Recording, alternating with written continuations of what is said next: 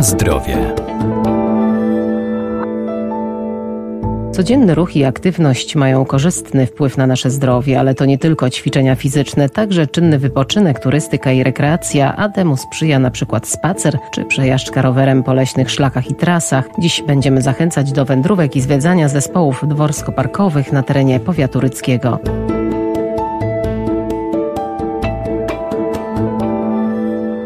Miłośnicy turystyki pieszej, rowerowej i biegania, a także spacerów na łonie natury z pewnością znajdą coś dla siebie w okolicach Ryk. Jest tu wiele ciekawych miejsc na szlakach turystycznych, niebieskim nadwiślańskim, zielonym generała Franciszka Kleberga czy żółtym spacerowym. Warto też poznać zabytki miasta, w tym neogotycki kościół z początku XX wieku czy dwory i pałace leżące na terenie powiatu. Jeśli chodzi o nasz region, oprócz Ryk, bo oczywiście zawsze stąd należy wyruszać, proponuję obejrzenie innych miejsc, gdzie znajdują się w jednych ładniejsze, w drugich bardziej zaniedbane dwory i pałace. Prezes Towarzystwa Przyjaciół Ryk, Hanna Witek. Mamy tego w powiecie ryckim dużo. W Dęblinie Pałac Jabłonowskich, no i oczywiście twierdza. W Stężycy zapraszam do obejrzenia kościoła Farnego. Przepiękny, stary kościół wybudowany w stylu gotyckim. Sarny to miejscowość maleńka, gdzie jest wiele stawów rybnych i tam znajduje się bardzo ładny pałacyk,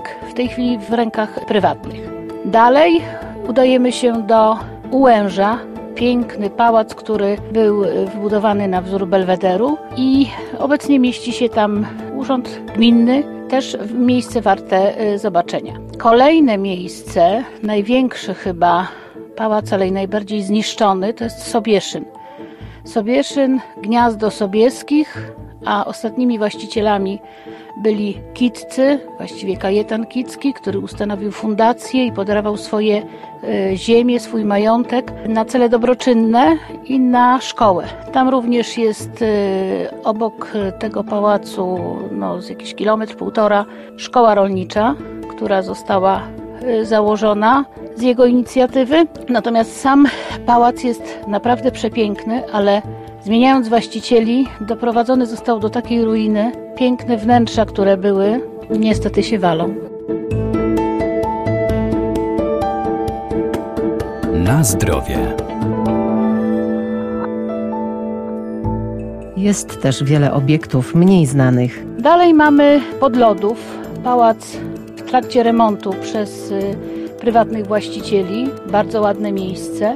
No i nowodwór. Nowodwór wprawdzie nie znajdziemy tam pałacu, ani żadnych starych takich miejsc, ale spotkamy pomnik, który mówi o tym, że właśnie w Nowodworze urodził się Wacław Naukowski, znany geograf, ojciec Zofii Naukowskiej, zaś drugą postacią, która nie jest tam w żaden sposób uwidoczniona, jest y, Wojciech Męciński, który był właścicielem dworu, misjonarzem i zginął w Japonii męczeńską śmiercią, a urodził się w pobliżu w takim małym dworku w Osmolicach. No i Rososz. Rososz, gdzie mieszkali dziadkowie Leona Wyczółkowskiego, Kunegunda i Jan Faliński, mm, mieli cegielnię. Tam mieszkała rodzina małego Leona Wyczółkowskiego, kiedy to ojciec zachorował i musiał sprzedać swój majątek Ostrów. Tu wychowywał się przez pierwsze lata również sam Leon Wyczółkowski. Tu spędził czas w okresie powstania styczniowego. No i tu na ryckim cmentarzu pochowani są jego dziadkowie, matka, i ciotki. Jeszcze takim ciekawym miejscem od wielu lat będącym już w posiadaniu prywatnym jest dwór w Jagodnem, udostępniony przez właściciela, można go zwiedzić i stary kompleks w Zadybiu Starym, gdzie w pałacu mieści się szkoła. Natomiast pozostałe budynki są w stanie bardzo, bardzo zniszczonym. Szkoda, bo piękne budowle, ale nawet nie wiem do kogo w tej chwili one należą.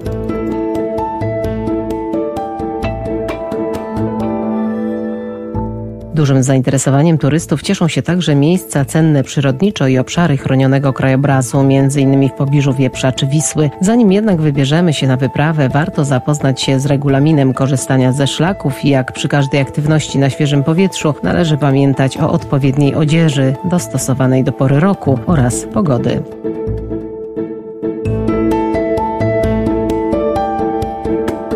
Na zdrowie.